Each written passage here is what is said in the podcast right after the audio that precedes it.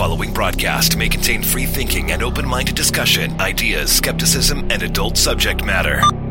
Topics will be discussed using adult language, sometimes gratuitously. Get ready to move the conversation forward. This ain't your granddad's news and comment show. This is I Doubt It Podcast with Brittany Page and Jesse Dollemore.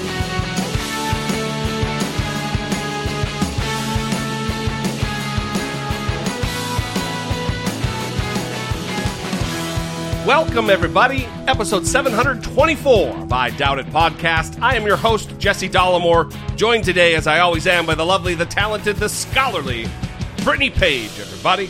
Did you get your Mr. Potato Head? Did you order it before they sell out?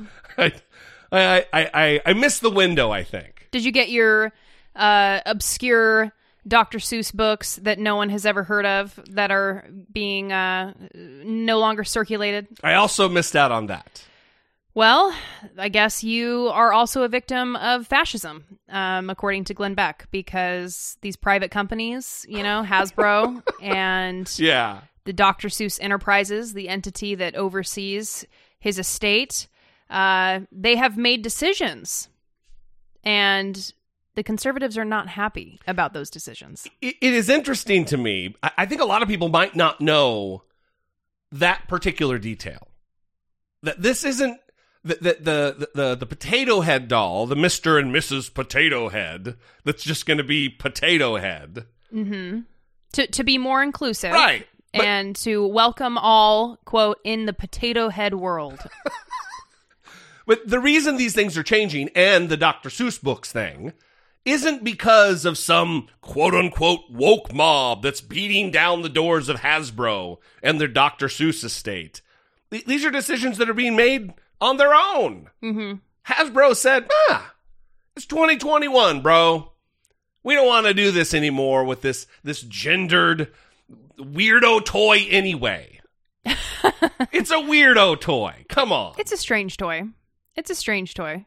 I mean, when you could put the the nose on the ear, I was mm-hmm. going to say it like on the butt, but I don't think there's a hole for the butt there. I, I have no idea. I never owned one. Either did I. And we'll never have a chance now, again, because of the fascism. The fascism. Glenn Beck losing his mind. He really he said that they these things examples of fascism. they are banning Dr. Seuss books. Banning. What is that?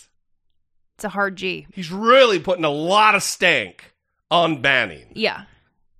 They are banning Dr. Seuss books. Seriously. It's like a voice exercise. What is he doing? I mean, listen, I've been accused a time or two about being a little over the top. Mm-hmm. when I get into my God, uh, my my my my preacher mode, Mm-hmm. that's fair. But what's what's the, what's he trying to accomplish here? Well, he's a broadcaster. He's a he's a morning radio guy. I guess. Anyway, we'll let him continue. We'll let him continue. They are banning Dr. Seuss books. How much more do you need to see before all of America wakes up and goes, This is fascism? This is fascism. You don't destroy books. What is wrong with us, America? Glenn, Go out and buy those books today. Find out if you can get them. Buy Mr. and Mrs. Potato Head because it's the end of an era. It is the end of freedom in America. wow, hyperbole. Anyone? Well, th- this is what's remarkable. The things that have Glenn Beck finally yelling fascism and saying that there's no longer freedom in America is Dr. Seuss Enterprises discontinuing six books, four of which are obscure that most people don't even know about, and Hasbro stopping with the uh, Mr. and Mrs. and the Potato Head. Those are the things that finally pushed him over the edge. Right, right. Four years of Trump, no way. Yeah, It's these things. yeah. No more freedom and fascism. It's the end of freedom because of Dr. Seuss books. But it also shows you how irresponsible Glenn Beck is. oh, he, he doesn't care at all. because he he said they are doing this didn't inform his audience just leaves them uh, confused right and given their motivated reasoning they want to believe that Joe Biden is doing something terrible they want to believe the democrats are doing something terrible i mean in addition to Yeah. uh, not you know taking action in the way that they need to on the stimulus um he he's leading them to believe like Joe Biden decided yeah we're cancel green eggs and ham and also, we're destroying books. yeah, we're gonna burn a giant pile of green eggs and ham. Well, I, you probably don't know this, Brittany, but these six titles or so, six or so titles of these doctor obscure Dr. Seuss books, there, there, there's probably millions of copies stored in warehouses all over the country. They're so popular, mm-hmm. obscure, but there's so many of them. yeah, yeah. Well, and the reason that Dr. Seuss Enterprises is making this decision is because, according to part of the statement, quote, these books portray people in ways that are hurtful and wrong. And they're referring to different books that uh, contain racist caricatures of people of African descent, people of Asian descent, and Arab descent. And I mean, they specifically, in the original versions, use racial slurs. Yeah. including um, Asian, referring to Asian people using racial slurs. And they were revised in the 70s, 1978, toward the end, you know, kind of like Mormon church, black priesthood situation, Oh, yeah, yeah, yeah. Uh, Same allowing- here, in fact. allowing black people into the priesthood in 1978. Pretty So- late, pretty late. So I'm rubbing my chin here, deep in thought, Brittany Page. Yeah. In 1978, when they amended from racist language to slightly less racist language, was there was there a cry for an end to freedom? Was there was was was fascism invoked, or did they say, "Ah, yeah, that seems about right"?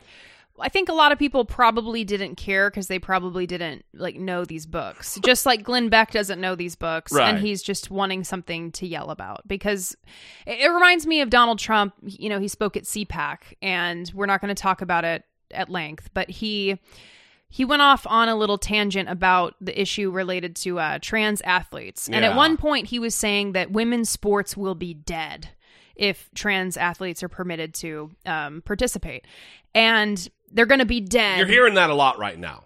Yeah, they're they're, they're going to end. Women's sports will be over.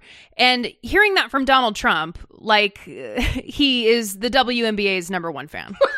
I'm I'm sure he's always talking about how the Yeah. WNBA is more entertaining and more competitive than the NBA. Oh yeah. Right, because that's what that's what these men say. He's right? gonna all these guys who are whining about women's sports don't give a flying shit about women's sports at all. Exactly. I'm sure they've all made fun of women's soccer, Right. uh, of women's basketball, Right. women's track and field, whatever else. Right. They've made fun of it because of those reasons you just outlined. and it's just like Glenn They Beck don't even Dr. dunk. Seuss.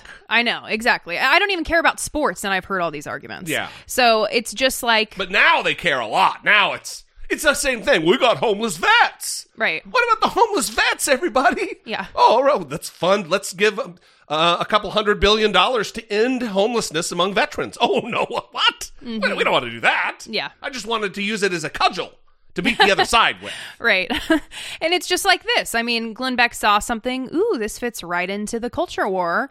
I think I'll spend maybe my whole show. I mean, Yeah. who knows how long he talked about it. I know Fox has been going on and on and on Tomi about Lahren, this issue. Tomi Lahren, I did a video today about it. Tomi Lahren was Mm-hmm. on Fox talking about this. And the chyron, the chyron said something about um, Dr. Seuss. I'm not going to say what it exactly, but it's the, the end of it that is right. is Dr. Seuss gets pulled from the shelves for alleged racism. Hmm. Alleged racist content, something like that, but alleged. yeah. When Using racial slurs is pretty directly. it's racist enough that we're not using the words on the show. you know what I mean? Yeah, for sure. I mean, come on. Did they did they read from the books to give examples on Fox? No, no. She just whined about. Well, it was very funny. It, it just struck me as odd. No one watched the video, but it, it struck me as odd. Is that a little whiny? By the way, I mean, a little bit, a little bit. it seems like you're hurt. Seems like there are some emotions. it, it uh it was funny to me because she's saying cancel culture is is terrible and it's wrong and it's going to destroy America and the way we need to combat it is by canceling the companies that are participating. That's what I mean, come on. It's unbelievable. I mean, it's totally believable. Mm-hmm. Yeah. Ugh, these idiots. Yeah. Not enough things to worry about, apparently. They are banning Glenn Beck, man. I mean, really, of all the griftery grifters in the grift world, Glenn Beck's up there with them. Remember he had that period of like Hating Donald Trump. there was like slight redemption, right? Where he kind of came back and it seemed like he was being almost welcomed back into normalcy. Yeah, because it was like a no way, this is too much. Donald Trump is too much. No way. And then he realized he was out on a limb by himself and then came crawling back and now he's in bed in bed in business with with uh, Mark Mark Levin, the the the propagandist idiot who's like in league with Sean Hannity. I mean, come on. Well, listening to this listening to this very brief segment, it's hard for me to believe that Glenn Beck actually believes what he's saying. You know, I mean, when you made a joke like Glenn, are you there? I almost felt like watching that part where he pauses, Yeah. the look on his face, the pause. I feel like in that moment he was taking a moment to hate himself and really reflect on who he is, what Yeah. he's become, Yeah. and it's just it's got to be it's got to be pretty rough on you to be soulless, you yeah, know. he, he is a fucking pathetic charlatan. It's it's it, it's not he's not even skillful at like hiding it at all. I mean, because at least with a guy like Ben Shapiro, you, you, you've got uh, he wore his female genitalia. some patina of authenticity that that's really what he believes. You hmm. know, that he's always wearing his yarmulke. He's a he's an observant Jew. He's he could tie all that up into his religion. He hasn't really flip flopped on a lot of issues. Where Glenn Beck is just straight up all over the map. Hmm. I mean, you don't leave the Donald Trump camp and then come right back in. I, I mean, this is Dave Rubin type of stuff here. Hmm. Ugh. Anyway Extra large and extra hard. we'll move on to some listener communication. Uh, we have been talking a lot about the $15 minimum wage. We talked a little bit last time about the Senate parliamentarian and the decision she made giving counsel to Senate leadership that it was not allowed, not appropriate, didn't follow the Senate rules, not the law, but guidelines of the Senate, that it couldn't be included in the reconciliation bill, the budget bill that's part of the reconciliation, that what doesn't need 60 votes. It only needs 51 votes. So, uh, the Senate decided they're not going to include it. Not great. Anyway, we got a lot of calls on it, and we're going to go into them straight away. Hey, Brittany. Hi, Jesse. This is Jeff, your uh, neighbor from north of you in Orange County. Um, that sounds weird. Anyway, um, Jesse, you're wrong.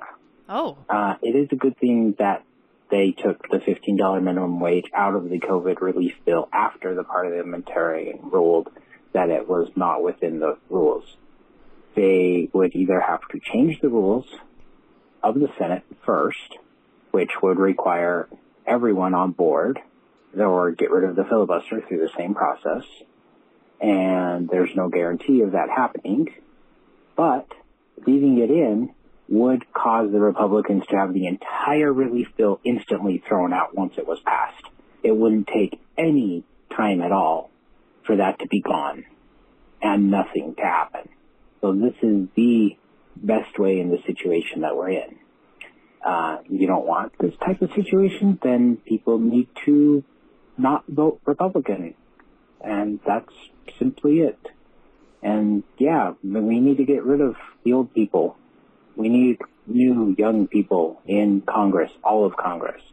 uh, you know, representation, actual representation. That would be nice. Like, you know, equal number men, women, trans, people of color, you know, equivalent to what the country has. Anyway, uh, yeah. Keep up the good work. So Jeff thinks you're wrong. th- that is Jeff thinks we're wrong. that is that is okay. Um, Jeff, l- let me say this: maybe, maybe be a little bit careful about using the phrase "with your mouth." Get rid of the old people. Uh, ma- maybe it's just me, but it seems like it could be a problematic statement. Yeah. I'm teasing. I get the joke. I mean, I, I get what you're saying. Um, uh, oddly enough, uh, Jeff, our not at all stalkery neighbor from the north, uh, you're wrong. You are wrong. It's it, you, have, Oh. you, you have a fundamental ignorance, and I don't mean you're you're stupid. I just mean you're ignorant of the Senate procedures here. The the fifteen dollar minimum wage bill was going to be included in this reconciliation bill, and reconciliation is a method by which you can pass budgetary um, measures in the Senate without sixty votes, the cloture vote. You can avoid filibuster by doing um, what's called reconciliation. And it is what is called the, the Byrd Rule, Robert Byrd. It's another archaic rule Mm-hmm. by someone who is long dead, who used to be a senator from West Virginia. So if they had, by taking it out, you don't, you're, they're not avoiding Republicans voting for this or not. Because all they need is 51 votes in the Senate to get this passed. By taking minimum wage out, all they're doing is bending over backwards and coddling Republicans. All they're doing is bending over backwards and coddling moderate Democrats. So, not wrong. Try again next time. Wow. oh, oh, okay. I'm teasing. Well- I'm teasing. I mean, I'm not teasing. I'm teasing about being a dick. I'm not really teasing about that. I'm kind of a dick, but um, I'm teasing about teasing him. I, everything I just said was correct. Anyway, I'm really digging a hole now. Mm-hmm. Well, and I would like to reiterate something that we touched on, particularly related to the Senate parliamentarian, which is a very fun word to say. everybody who called mispronounced it. Every, not just Jeff. Everybody who calls mispronounces it. For the first day, I kept calling it parliamentariat. yes, that's right. that is right. So join the club. It's all right. Um, I I want to read this statement from Bernie Sanders because the the Senate parliamentarian is not elected. We talked about that last time. Are you on his website? Because I have this website up. No, I'm not on his website. Oh, okay. And he said, quote, My personal view is that the idea that we have a Senate staffer, a high ranking staffer, deciding whether 30 million Americans get a pay raise or not is nonsensical. Elected officials have got to make that decision, not a staffer who's unelected. 100%. Absolutely. Bernie's right. Hard to argue with that. Yeah, it is hard to argue. And it's it's pretty uh, astounding that you have one person who can decide that like 30 million people Yeah. don't get a raise. The 19% of the United States just nope, no raise for you. Who are stuck making the money that they were making in 2009. I didn't even live in California in 2009. I still lived in Boise. I mean, that means nothing to anybody listening, but that's a long time ago. We haven't raised the minimum wage since 2009. Who goes that long without a pay raise? What kind of money were you making out there in 2009? Well, we know what kind of money you were making if you make if you make a minimum wage. It's unacceptable. I remember I remember getting a paycheck and having it say 545. And I don't know if that's what I started at, but I remember it saying 545. Yeah. And Well, that one must have been not that long ago, quite frankly. 2000, 2007 or 8. There was a period where every year or two it would get a bump. hmm I mean, they need to just tie tie it to inflation. Set a mark and then and then t- tie it to inflation. Well, and that's what always ends up happening. You hear these Republicans saying, when I was young, I made this much and I worked my way up and everything was fine. And then they do the the They math. adjust it, yeah. They adjust it for inflation and they were making like $23 an hour. Yeah. right. So, okay, keep talking about how much you used to make back in the day and Well, some idiot tweeted about, uh, well, if, if this is what you want, you, a burrito from Taco Bell is going to be $35. And no burritos from Taco Bell globally, because it's an international, air quotes, restaurant chain. Um, there are no $35 burritos. They're, they're roughly the same price as they are here, marginally more expensive. Well, it's just like people referring to automation. That that's already happening Yeah, when yeah, they're yeah. already paying people so little that they need to be on welfare. Yeah. So, As not a great as- not a great argument. as soon listen automated checkout lines self checkout lines have been around for far longer than the the minimum wage being 725 so it is a nonsense argument anyway thank you for jeff for the call hope you don't take my teasing uh, too seriously Hello, Jesse and Brittany. This is Laura in Texas with my girlfriend Michelle. We just got finished listening to 723, and I have to tell you guys, uh, well, y'all are hilarious. And Jesse, you were so freaking funny. We were laughing out loud, howling, and just thank you so much for that because, oh my gosh, you know, we, we need a little levity uh, after this year. So thank you. Um, what I want to say is I'm so incredibly frustrated with the Democrats because I'm so tired of how weak and subservient they are to the Republicans.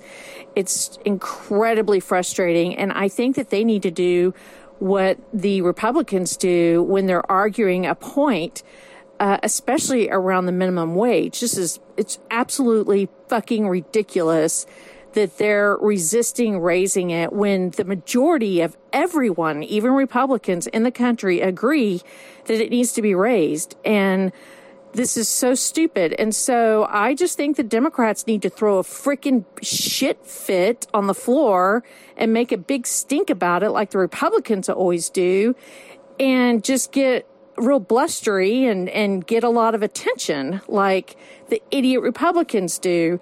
So I, I just, I get so tired of everyone being so nice and following the rules and being just, you know, they, they just, I don't know, they just cow down to the Republicans and it's incredibly frustrating. So, um, okay, well, that was my vent. Um, we love you guys. It's so wonderful to hear other liberals get pissed off and frustrated and express it very well. So thank you for that. It's very cathartic to listen to you guys. Anyway, keep it up. Love you guys. Bye. well, thank you for that. Very nice and very nice voice as well. yeah mm-hmm. very radio radio-tastic Yeah. radio-rific Yes. Exactly. Sure. a nice i mean They are banning real Dr. good Seuss books. real good Yeah, real good. So, I think what's what's strange to me about the Democrats is that they uh, they backpedal when it comes to helping people. And that seems like something that uh, a lot of people would be on board with. And in fact, they are. Most people, the majority of Americans, support increasing the minimum wage, for example. And yet, here you have them fearful of actually taking that action, taking steps to help people, taking steps that would benefit a lot of people who would then be excited Yeah, to yeah. support them and vote for them. And you're seeing this also in how they are now lowering the income caps for the $1,400 stimulus checks. yes And I mean, that's another move where they're deciding, you know what, let's actually give help, give cash to fewer people. Help fewer people. Yeah, it, it is, and all to coddle again Republicans and moderate Democrats. Mm-hmm. Uh, It's not, and the difference that they're making by cutting out uh, whatever the, the that specific uh, metric of individual, I think seventy five or eighty thousand dollars that they make, it is a scant few billion dollars out of a one point nine trillion dollar bill Mm-hmm. a $1,900 billion bill and they're saving like 50 billion or something. I mean, it's, it's meaningless in the scale of things, but it makes Republicans and moderate Democrats feel all warm and fuzzy like they're doing something when they're not. All they're doing is harming tens of millions of actual hardworking Americans who are in desperate need right now. Well, and if you didn't know what those income caps are for the $1,400 stimulus checks for individuals or for single filers, like you said, 75,000 capped at 80,000. For heads of households, uh, 112,000 capped at 120,000. And for joint filers, 150,000 capped at 160,000. Yeah. It, it just. If we look at the bright side, though, this could be a radicalizing moment for a lot of moderate milk toast Democrats. A lot of people who are now seeing all the promises that were made.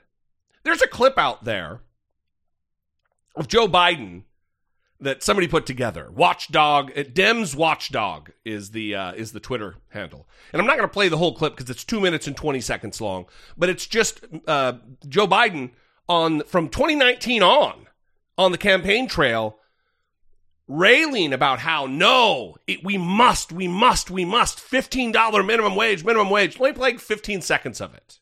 It is long past time. We have a $15 federal minimum wage. It's long past time we pass a national $15 an hour minimum wage. It is long, long, long past time that there's a minimum wage at $15 an hour. It's long past time to be a $15 federal minimum wage. $15 minimum wage. $15 minimum wage. I mean, if it's long past time and it's so important that you talked about it and promised it, then why are you just bending over backwards for Republicans and moderate Democrats? Mm-hmm. If it really is going to impact tens of millions of Americans' lives directly on a day by day, week by week basis, why not fight for it? I, I just I don't understand it. Mm-hmm. Yeah. Well, and it seems like many of the listeners share that frustration. And I think that both of us expressed concern that there would be many people who were upset about the, the criticism that we were leveling at the Mhm. Democrats. But many of the listeners, I think, agreed. Yeah.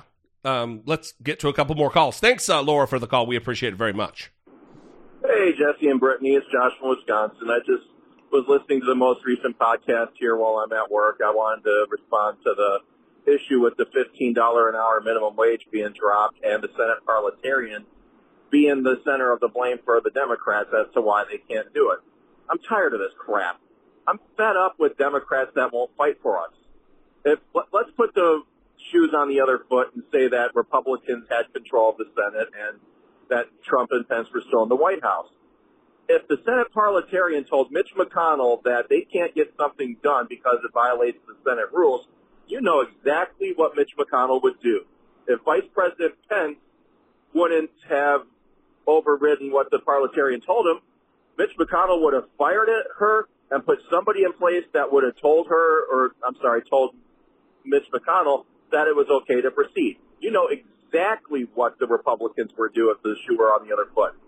They'd ram their agenda down our throat. They don't care about the rules. They don't care about decorum. They don't care about even following their own precedent they set. Let's be realistic. If the Senate goes back to the Republicans in 2022 because the Democrats refuse to get anything done, nothing's getting done. Mitch McConnell say if he regains control of the Senate and say on January 20th, 2023, that Clarence Thomas passes away. Mitch McConnell will leave that Supreme Court seat open for two years. He doesn't care about the Constitution. He doesn't care about Senate rules. He doesn't care about Senate procedures. He'll do what he'll do what he's going to do.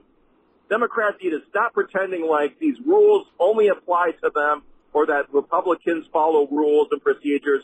Get this done. I'm tired of this shit. I'm tired of Democrats that won't fight for us. They roll over because the Senate parliamentarian told them to. Who gives a shit what the Senate parliamentarian said? Get the goddamn job done. And this idea, I think that you were, two were discussing, and Brittany actually mentioned that we should be allowed to de- criticize Democrats. You're goddamn right we can criticize Democrats. Four years before were horrible, yes, but the Democrats have power now, and we need to hold them accountable. Anyway, trying to keep it cool best I could, but I lost it a little there. Love the show. Keep it up. You guys are doing a great job at holding the Democrats accountable. Uh, Brittany's the best part as well as Jesse's the best part. Glad that Popeye's doing better. Love the show. Brittany's the best part. Bye. I shouldn't have really played it because he we can't both be the best part. This is this is a little ridiculous. Can I just say I smile every time someone mentions Popeye because I just I wish he could hear everyone like talking about him. I don't know that he would give a flying butthole. I don't think he would care. Look at him. He wouldn't care a lot right now. He's currently crashed out, but he he he appreciates it. So, Josh, for one, you don't need to apologize for anything, even your uh, repeated mispronunciation of the word parliamentarian. I'm only saying that because Brittany also. Again, don't forget, I was calling par- parliament- parliamentariat for a long time. Quit saying it because now you're going to cement it in. Um, I am also tired of Democrats not fighting for the people, not holding themselves to account, not holding themselves to the promises they've made. And and let me go further. As much of a good idea, and I, I take it uh, what you're saying that they would just fire and move on. That's what the Republicans would do. That is what the Republicans have done in the past. It doesn't take a uh, a Mitch McConnell, a diabolical individual like Mitch McConnell, Trent Lott, who was not a radical. He fired the Senate parliamentarian when they disagreed. But the Democrats don't even have to fire her. They could just say, huh, thank you for your perspective. We don't agree, and uh, we're going to go a different direction. That's all they have to do. If she resigns in protest, then that's what she does. She holds no power. She is unelected. She's so unelected, she can just be fired. They also call her a referee. Right. And these, and we, we stop using the word rules because it makes it sound set in stone. These are guidelines. That's what these are. It's like a, a stop sign in a parking lot. That is, oh, It's a suggestion. very, very happy that you said that. And even some other stop signs, I think, can be mm-hmm. considered suggestions. no. Well, But certainly stop signs in parking lots can be completely disregarded. um, I did not say that. so- Brittany, you are absolutely 100% no, no, no, no. correct. we should act like they don't even it should it's just it's it's it's it's uh, Mad Max Thunderdome in parking lots. No. Yes. Every human being for themselves. I think everyone heard me correctly. Josh, thank you for the call. I will pass along Brittany's hatred of parking lot stop signs to the management. Next up, Ben in Tennessee. Hey, this is Ben in Knoxville again. Uh, I was just calling because I was I'm sitting here listening to some uh, independent news, and uh, you know, uh, Joe Biden just recently he bought he just uh, agreed to bomb Syria or did bomb Syria, and he also killed the minimum wage uh, fight, the fight for 15, uh, through reconciliation, um, and he's blaming it on uh, Parliament, uh, saying that they can't do it, even though it's uh, you know it's not.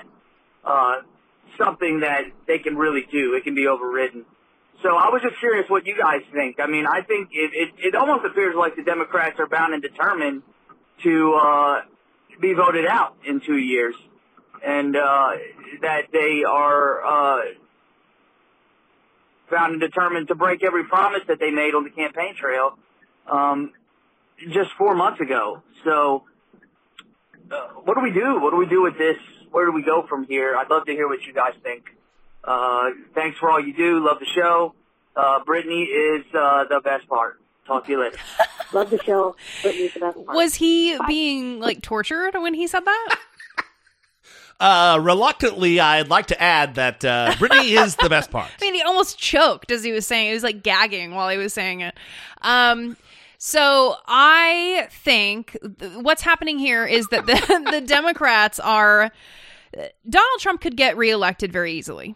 I think that's a reality. Eh, And um, I think that they need to take it more seriously. And I know that, that CPAC is not representative and their exit poll of CPAC, America Uncancelled. I know that their exit poll of who the CPAC attendees would like to see as president in 2024 is not representative of the entire Republican It just- Party. it skews very Florida because it was held in Florida. Yeah, and so Donald Trump was number one, and then Ron DeSantis, the governor of Florida, was number two, who's apparently received checks from wealthy individuals who live in wealthy parts of Florida. So their that whole have community- received vaccines first. Yeah, man. So Miami Herald coming out with that reporting. Um. Anyway, he was number two, Ron DeSantis. So I, I just I think that the the Democrats need to be a little bit more fearful of the future and what is going to happen in two years and who they may be running against and what's going to happen with all of these Trump supporters who believe, by the way, that Donald Trump is going to be president tomorrow, or depending on when you listen oh, to that's this tomorrow. or depending on when you listen to this That's the today. fourth, yeah. They're beefing up security at the Capitol because there are QAnon supporters. I got a dentist appointment tomorrow. I better be careful. there are QAnon supporters who believe he's he's going to be president tomorrow. He's going to Ugh. come back and do all the QAnon stuff that they want so done. I, I mean, you you said it all, Brittany Page. Well, not all, but all I was going to say. I, I would say this uh, relative to the election coming up, you know, in 2024, that there are no good options on the Republican side. I mean, if somebody like Ben Sasse thinks he's going to make some kind of inroads with MAGA America, he's out of his mind. They're only bad choices, only degrees of terrible um, from Donald Trump on down. Josh Hawley, who doesn't have, he's not ready for prime time, that guy. But all of them, they're all terrible. So is your argument that Democrats are thinking, okay, all these Republicans that any that we would be up against next time are so terrible that if we don't deliver on our promises, we'll still be fine? Or no, what? no, I think the Democrats are are they know how terrible the Republicans are, so it puts everybody in a tight spot of yeah, we know we got fucked by the Democrats, but this is the alternative. We don't if we don't vote for the guy who we hate less, the the very existence of our country is at stake. So they they are taking the bet that what happened in getting Joe Biden elected, Yes. which Yep. was not a landslide victory, No. uh, will just happen again because people will be afraid of the alternative. Listen, uh, yeah, th- I believe that's true. But I, I want to speak to the not a landslide victory thing. If you were someone who argued, uh, no, Donald Trump, it's not a landslide victory, but now are thinking that Joe Biden just ran away with this thing, you need to think about it because they won by the exact same margin in the electoral college. Anyway. So let's um, let's go to the the Patreon, talk about our new supporters, and then I want to talk about Jen Psaki and her take from the White House press briefing room on this entire parliamentarian issue. I Doubt It is an independent podcast supported by listeners like you via Patreon. Your support on Patreon for as little as $2 a month helps keep the show going and move the conversation forward one podcast at a time. If you find the show informative, entertaining, or both, go to dollemore.com slash Patreon and choose the contribution level that's right for you. We would like to thank our brand new Patreon supporter, D Duffy. D Duffy, And that's well, it's it's enough. It's enough uh, anonymous. It's there's some anonymity there, so it's fine. And then we would also like to thank two Patreon supporters because they doubled their pledge. unbelievable. Mary TH Mary T A and Andrew DP. Andrew DP. Both have a middle initial and then a, Yeah. a last name. So make sure you're checking your mailboxes. We're starting to get the pictures of the stickers. We very much appreciate that. Feel free to send it to us on the social media channels at Dollemore, at Brittany Page, at I Doubt It Podcast. Uh, like we've been saying, if you failed to update your address, or did not receive a sticker, feel free to reach out to us. Uh, I know there were people that didn't update their address on Patreon and they have reached out to us. So I appreciate you doing that and sending in your address. We'll be sure to get stickers out to everyone who messages us. We, uh, we as in me, stuffed hundreds of envelopes Wow, and just sent them cut out. me right out of the loop. No credit for Jesse D. And listen, every single time I went to the the post office, I had an interaction with an anti-masker. So I'm ready and prepared to continue the trend. Did you call any names? Uh, we don't need to talk about the specific interactions that occurred. We'll just Yeah. say that there were some run-ins Yeah, there were some run-ins. and everything's fine. Everything worked out. All right. All right. So Jen Psaki was asked about this very thing that we've been talking about now for, for over 40 minutes. And her answer leaves a lot to be desired. Here she is. Hello, poors. Oh, wait. I'm sorry. That's not Jen Psaki. Oh, that's one of my favorites. That's though. Kylie Brakeman. That's Kylie Brakeman. Hello, poors. Definitely follow Kylie Brakeman on social media. She's very funny, uh, amazing bits that she does. That's from one of my favorite videos. I don't know if she names them, so I don't know which one Yeah, to like yeah, tell yeah. you to go watch. But it's they're I just funny. typed in "hello poors" on Twitter. Oh, okay. And then I got, I got it's a whole long video where Yeah. anyway. She's the one where she does the the blue check marks. That's the tweet. Uh what? Oh my god, that's it. That's the tweet. She's fucking hilarious. For sure. For sure. So seriously, here's Jen Psaki. Hello, poors. Oh God. parliamentarian decision. You said that he respects that decision, but progressives don't understand this. In some respect, they're like, why not fight for this? So why is the White House not more aggressively challenging that and sending the vice president to try and you know, potentially overrule that with a vote? Well, uh, the the decision for vice the vice president to uh, vote to overrule or to take a step to overrule is not a simple decision. Uh, it would also require 50 votes. Uh, as you know, it's not a one step decision. And the president and the vice president both respect uh, the history of the Senate. Uh, they are both formerly served in the Senate, and that's not an action we intend to take. But I the president is committed to raising the minimum wage, to working to determine the best vehicle forward to doing that. That's why he put it in the package. He wants it to be raised to $15 an hour, and he will be in touch with uh, leaders uh, from all wings of the party in determining the best path forward for that.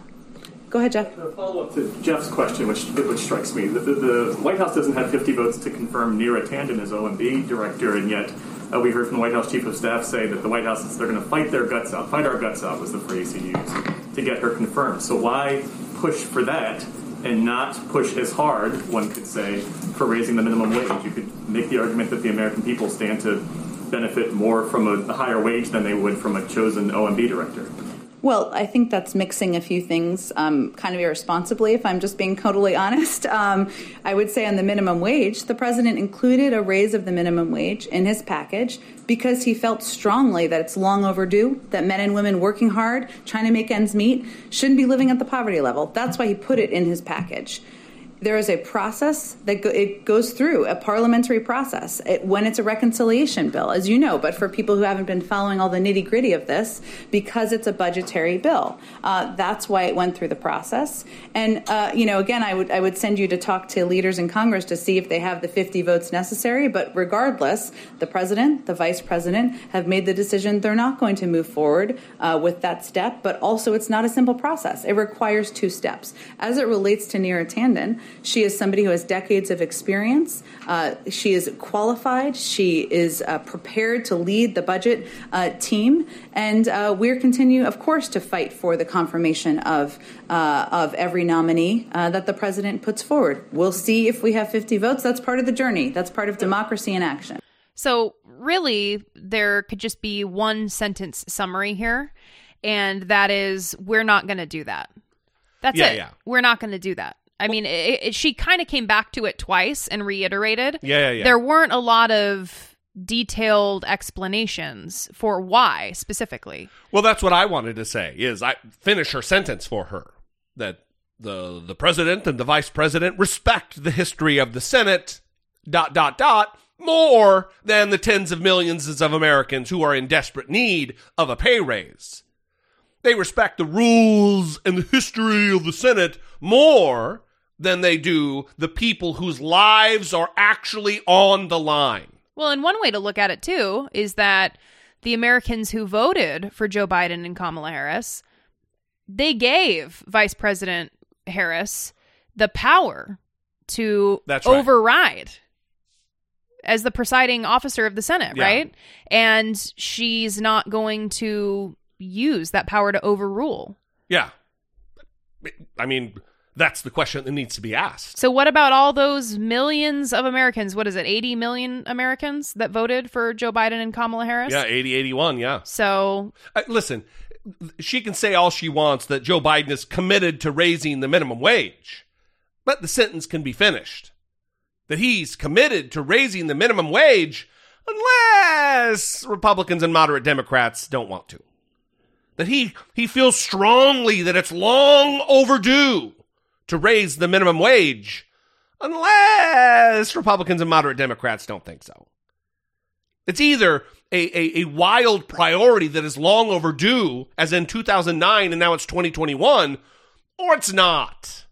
You don't get to hide behind the Senate parliamentarian. You don't get to hide behind your great reverence for the, the Senate, the, the upper chamber. You don't, you don't get to do that. Well, in a 2010 interview, the Senate parliamentarian or parliamentariat, depending on your preference, uh, Robert Dove Robert Dove. said, quote, It is the decision of the vice president whether or not to play a role here. The parliamentarian can only advise. It is the vice president who rules. Yeah. Because the, the vice president is the president of the Senate. When you when you watch when you watch the Senate when it's in action and you see Mitch McConnell or Chuck, Chuck Schumer or whomever else is addressing the chair, if they're it, it- they'll either they'll they will either say, "Yikes, um, Madam President" or or Mr. President. And they're not talking to the President of the United States. They're addressing the President of the Senate, and the presiding officer is is in the place of the President of the Senate, which is the Vice President. Mm-hmm. I mean, John Adams talked about uh, when he was vice president, the, the first vice president of the United States, being the most miserable time of his life because he just presided over the Senate the whole time. And it was actually there. He was there, and it was just miserable for him. Hmm. So it's really relatively recently that the vice president isn't there doing the actual job that they're there to do. Yeah. Well, one of the benefits too of keeping the uh, wage increase in the bill is that it would force Democrats to decide if they're going to uh, Yeah. follow through on keeping the promise that they made Yeah. or not. And Kyrsten Sinema and, and, and Joe Manchin. right, and will force them to deliver their vote to the public, to show it in public about whether or not they support that, or they're going to follow through. Which is also something, it, it shines a light on something that happens all too often, especially in Congress, is that other senators will give their colleagues cover, like like Joe Biden, I believe, will be doing. He'll be giving them the, the cover to say, well, it didn't come up for a vote. I didn't have to do that. Hmm. It should be put to a vote so we know Mhm. who to primary come reelection time. Right. Uh, anyway, we were going to talk about how Texas is reopening, and I've got a clip here of their idiotic governor, uh, Greg Abbott, talking about lifting the the the statewide mask mandate and b- businesses being able to open, including restaurants at 100. percent But we're not going to do it. So disturbing. It's just so. It's just. It is nutty. It is bananas that they're getting. Re- it's like Wildly irresponsible. it's like that comment. I think it was a Twitter comment from someone um, that really just is emblematic of this entire philosophy. The older guy who got his COVID vaccine and said, Well, nothing's going to change for me. I'm still going to be eating out. I'm still going to be hanging out with family. I'm still going to be hugging people and being in cl- close proximity. But yeah, I got the I got the vaccine. Yeah. Well, and that's going to be one of the more unfortunate things I think that we're going to encounter when we're all through this is there going to be people that never followed the rules, didn't follow the guidelines, continued to live as they were, never got sick because they're lucky, Yeah. because of luck. Right. And then they will say whatever they're going to say about it being a hoax or they never need to follow the guidelines because it didn't matter for them, they weren't affected, and they're not going to take luck into account. What's what's disturbing about Texas is that there's several states that don't require face masks, um, despite the health warnings. Idaho, Arizona, Alaska, Texas, Oklahoma, Are you seeing South a, Dakota, Are you seeing a theme here? Nebraska, uh, Missouri, Tennessee, Mississippi, Georgia, South Carolina, and Florida. Wow. And I mean, really. the unfortunate thing about this is that it's going to be put on restaurant workers, grocery store employees to Yeah. enforce these rules now that the state mandate isn't in place. And so that just means increased abuse of people that are just trying to get by. Also, trying to do a job. Uh, Greg Abbott talks about like, oh, you know, the the, the things that are different now is that people di- a year ago didn't even know what PPE was, and now they do. How does that change the metrics that people know what PPE is, Greg Abbott? Oh, well, are they going to use it? You you fucking buffoon. Are they going to use it? Of course they're not. But what he's also not taking into account is that almost 50,000 Texans have died from COVID. Over two and a half million Texans have contracted the disease. And they're just, well, there's a couple vaccines out. We've got, you know, fewer than 10% are, are, are, are, are immunized when 70% need to be. Right. And you also have the variants. What what yeah, they're just walking into a problem. and we're almost there. We're Yeah. almost if and listen, if you're out there, if you're hanging on just a little bit longer for the vaccines to roll out, Joe Biden saying that there's going to be enough for every adult by by the end of May. Yeah. It, we're almost there. And all you have to do is just a few more months of not being selfish, of just Yeah, be- listen. being a team player. That's E- it. Even waiting another 30 days could make all the difference in the world. It, it just it's it is irresponsible. And you and I, the last time that we ate inside a restaurant, I went through my camera roll because I took a picture of the last meal that we had, was March 15th, 2020. We have not eaten in a restaurant for it it's almost a year. Almost Yeah. one full year. And it was our main hobby. Yeah, I mean that's it, it is a very laughable thing that you're saying. Yeah. Um but it is factual. I mean that whether we like go out to a to a, a brewery and have a couple of beers and a snack or or dining out. Mhm. That that's that was what we did. That was our leisure. And it's been a year. So A year. And that's all it takes, by the way, is small sacrifices. And I realize a lot of it isn't small. It hasn't felt small. Sometimes it's been very, very hard, but it's being a team player for the greater good.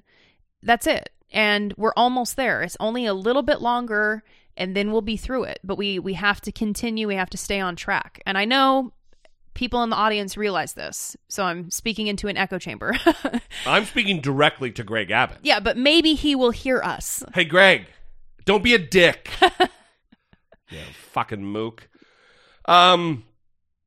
So the other thing that I want to talk about that this this show is really going to end up be just being Democrat bashing, but uh, there's so many things right now that I think it needs to be said. We can't we can't pass on a moment to talk about this uh, Andrew Cuomo thing.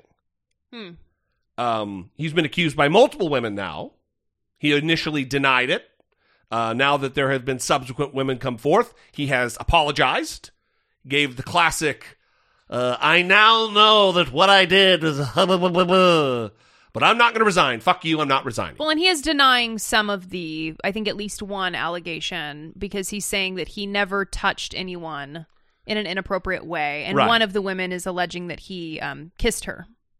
Yeah, and one that he put his hands on her face and was going to kiss her or something, and that's on camera. There's a picture of that moment. And also, if you touch somebody without their consent, you touch them inappropriately, bro. That's how it works. Just because you're governor and just because you're the son of a an icon in New York politics, Mario Cuomo, doesn't mean you get a pass, bro. Well, and I want to say there's been a few times we've been wrong on this show, including, by the way, on the last show. I'm remembering now. Henry in Texas uh, tweeted at us and said, "Hey guys, you were wrong about Representative Al Green." Why? Why is it when there's something wrong, I get dragged into it? Well- you read that it was he was from New York. Okay, well, I have someone to blame, and that's the friendly atheist over at Patheos. Hemant Mehta. because I was I, I was reading from that article that he wrote. Yeah, so yeah. that's where I was getting that information, and so I was wrong. I admit it. I should have, you know, checked to make sure that the friendly atheist was correct. He was Ugh. not. Brittany. And so, uh, Representative Al Green is not from New York. He's from Texas. Yes. So just want to clear that up. But one thing we were right about is we did not jump on the Andrew Cuomo train No. when all of the praise was coming out for his daily press conferences and people started talking about how maybe he should run for president. Um, there were times where I will admit I enjoyed or thought it was funny when Chris Cuomo and Andrew Cuomo would do their little bits on on CNN. Although I will say it got old really fast because Yeah, yeah, yeah. these news network anchors can become like celebrities or like pseudo celebrities and they kind of slip into that mode and Chris Cuomo does that very well. Like he's an influencer rather than a journalist. Yes, and I think he had that opportunity with his brother. What's weird is he somehow now believes that after months of doing these bits with his brother and having his brother on to talk about the pandemic, he is somehow immune from having to talk about the sexual harassment allegations. Before we start tonight, uh, let me say something that I'm sure is very obvious to you who watch my show. And thank you for that. You're straight with me, I'll be straight with you. Obviously, I'm aware of what's going on with my brother. And obviously, I cannot cover it because he is my brother. Now, of course, CNN has to cover it. They have covered it extensively, and they will continue to do so. I have always cared very deeply about these issues, and profoundly so. I just wanted to tell you that. There's a lot of news going on that matters also, so let's get after that. Let's get after it. Unless So- it has to do with my brother, and then no. Well, and so how is this is this how journalism works? I mean, you can talk about your brother when it's good things that you want to promote that he's Exactly. doing, but then you don't you can't report on him when it comes to uh, criticism. I, it, it, it should be either. It should be both. The- the- Either you you because if you're not going to talk about him when there's a scandal, then you shouldn't be having him on night after night the the yuckity yuck Cuomo hour. Mhm. No, it should be no. It has to do with my brother. I'm not going to cover it at all. It just you you can make the decision one way or the other, but you don't get to pick and choose. That's not how ethics work. yeah. So uh, Andrew Cuomo should resign. I will say it fl- pla- flatly and plainly. I I said um, last month. I said he should resign over the the coronavirus numbers that he uh, hid. That, that over double. There were over double the deaths that they were reporting in nursing homes. If nursing home uh, COVID victims were brought to the hospital from a nursing home and they died in the hospital, they weren't counted as a nursing home death. They lied. They lied about it because they wanted to circumvent an investigation. That's the reason they gave. Andrew Cuomo should resign, absolutely, and now doubly so. Are you sure though? Because I'm hearing some people online say that Donald Trump might be behind this. It is remarkable watching I don't believe that, the way, Democrats scramble. Yeah. Watching people, especially on Twitter, and I know Twitter's not real live, but people will say there will be an article about Andrew Cuomo and all of these allegations, and someone will say, Well, Donald Trump at 39. Yeah, well, he should be fucking prosecuted too. Andrew Cuomo should be gone too. You don't get to be in a position of power and not be held accountable when you abuse the power. No. And Al Franken should have been gone too while we're at it. It was a good thing that he left. well, Kirsten Gillibrand seems to have a different Oh, opinion yeah. on Andrew Cuomo. Of right course she does. which is interesting. Because Al Franken was in Minnesota and Andrew Cuomo is in her backyard. She has to look at him at parties and see him at fundraisers. She's another. ugh, anyway. well, we do have one more thing to get to. we sure do.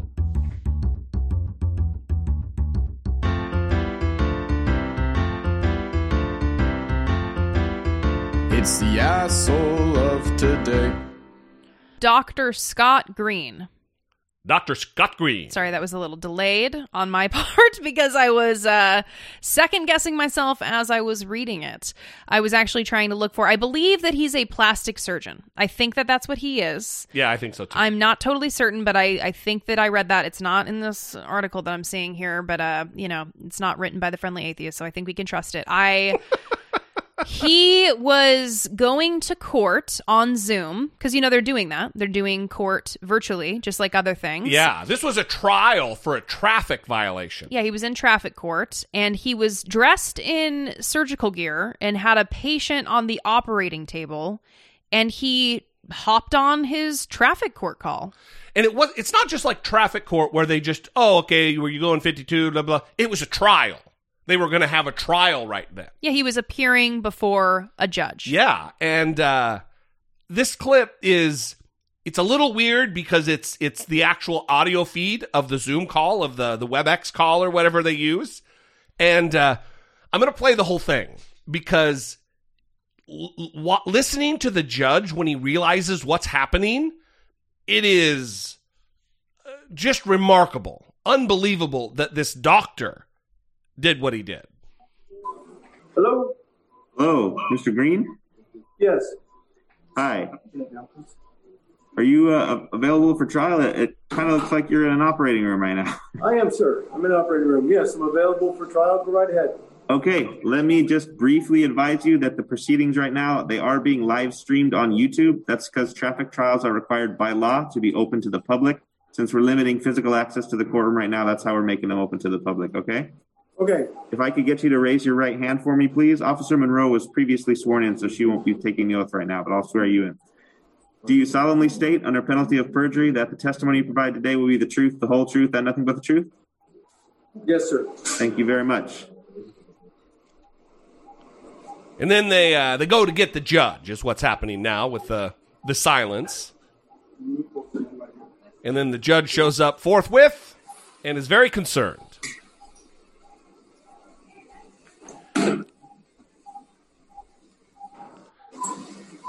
So, uh, can everybody hear me? Yes, sir. Officer Monroe, Mr. Green, Elizabeth Ramirez, uh, is she part of this case? Yes. Oh, people are just coming in. What I'm looking at is Scott Douglas Green's case, case number 20 TRO 95795. I believe Officer Monroe is present on this case as well. So, unless I'm mistaken, I'm seeing a defendant that's in the middle of an operating room appearing to be actively engaged in providing services to a patient. Is that correct, Mr. Green? Yes, sir. Or what I should I say, Dr. Green, but I don't know that. Okay. That's So, okay. Um, I do not feel comfortable uh, for the welfare of a patient if you're in the process of operating that I would put on a trial, notwithstanding the fact that the officer's here today. What's, Sir, I have another, I have another surgeon right here who's doing the surgery with me, so I can stand here and allow them to do the surgery also. Not at all. I'm. I, I don't think so. I don't think that's appropriate. I think we're going to have. I'm going to come up with a different date when you're not actively involved or participating in attending to the needs of a patient. Um, let me see if I can get a different date here. I apologize, Your Honor, to the court. Sometimes surgery doesn't always go as, The court, as you know, efficiently as we it hope. happens. We want to keep people healthy. We want to keep them alive. That's that's important. March fourth, three o'clock. At, how about that, Officer Monroe and Doctor or Mister Green? March fourth, Day of the week is that? I don't know. Officer Monroe, satisfactory with you? Yes, sir. I just need a new subpoena for the date. The court will do that. The court. Thank you, Your Honor. Yeah. I'm concerned about the welfare of a The Thursday. patient based on what I'm seeing. Um, okay, so March 4th, uh, what time? Three o'clock, Three o'clock. It'll be March 4th. Is, uh, uh, Mr. Green or Dr. Yes. Green, three o'clock PM, Department 87, March 4th. Is that going to fit your calendar, we hope? Thank you, Your Honor. Thank you. Okay, you're both free to go now. They're free to go, right? I can just send them away. Oh, sir, doctor, Miss Green, hold on. Dr. Green, Dr. Green. Hold on. So the officer is free to go, but he's got to go to the he's got to go to the breakout room to finish the process. Okay. Okay, so you don't uh, yeah finish the process. I'll give you the breakout room button here. Talk to my court attendant. sir. I'm sure that the judge gives uh, all defendants this much deference and respect and flexibility in his scheduling and approach. Um, Pretty un- uh, unbelievable. I this doctor's being investigated by the California Medical Board for his actions, which what is he trying to say there when he was saying I'm sorry, surgery just kind of like he's a plastic surgeon. Is He he, doing an emergency nose job? Sometimes surgery doesn't go as planned.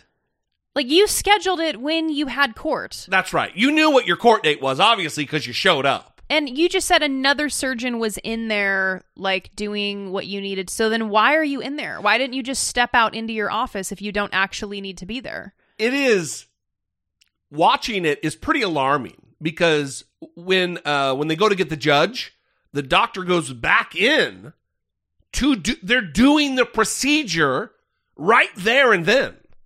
He went back and head down, and you know, scalpel. Then you can hear the boop boop. You can hear the machinery in the background. I mean, the guy. It's pretty difficult to to yank somebody's medical license, but this guy should be sanctioned at the very least. Well, so he also consented to have someone's surgery live streamed on YouTube during his court session. Right, right, right. Because they asked him, you know, this is going to be on YouTube.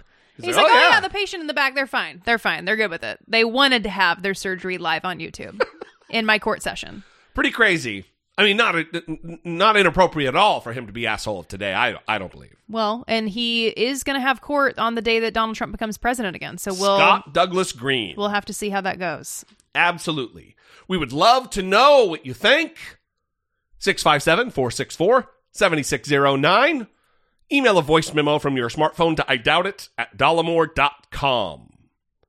Is there anything else, Brittany Page? There is not. Thank you for joining me today, Brittany Page. As always. It has been a remarkably beautiful time. Hmm. It's almost like I'm stretching to try to get to some time limit that is there isn't one. I'm just Are you do are you doing that? No, I'm not doing that. You just don't want the show to end. Just I'm just loving the show. You love the show. 724. Also, the the longer I talk, I feel like we're not going to get to March 4th when Donald Trump will eventually be president again. Yeah. Exciting. Super exciting. All right, everybody, we love you. We'll see you next time. For Brittany Page, I'm Jesse Dollemore, and this has been I Doubt It. They are banning Dr. Seuss books.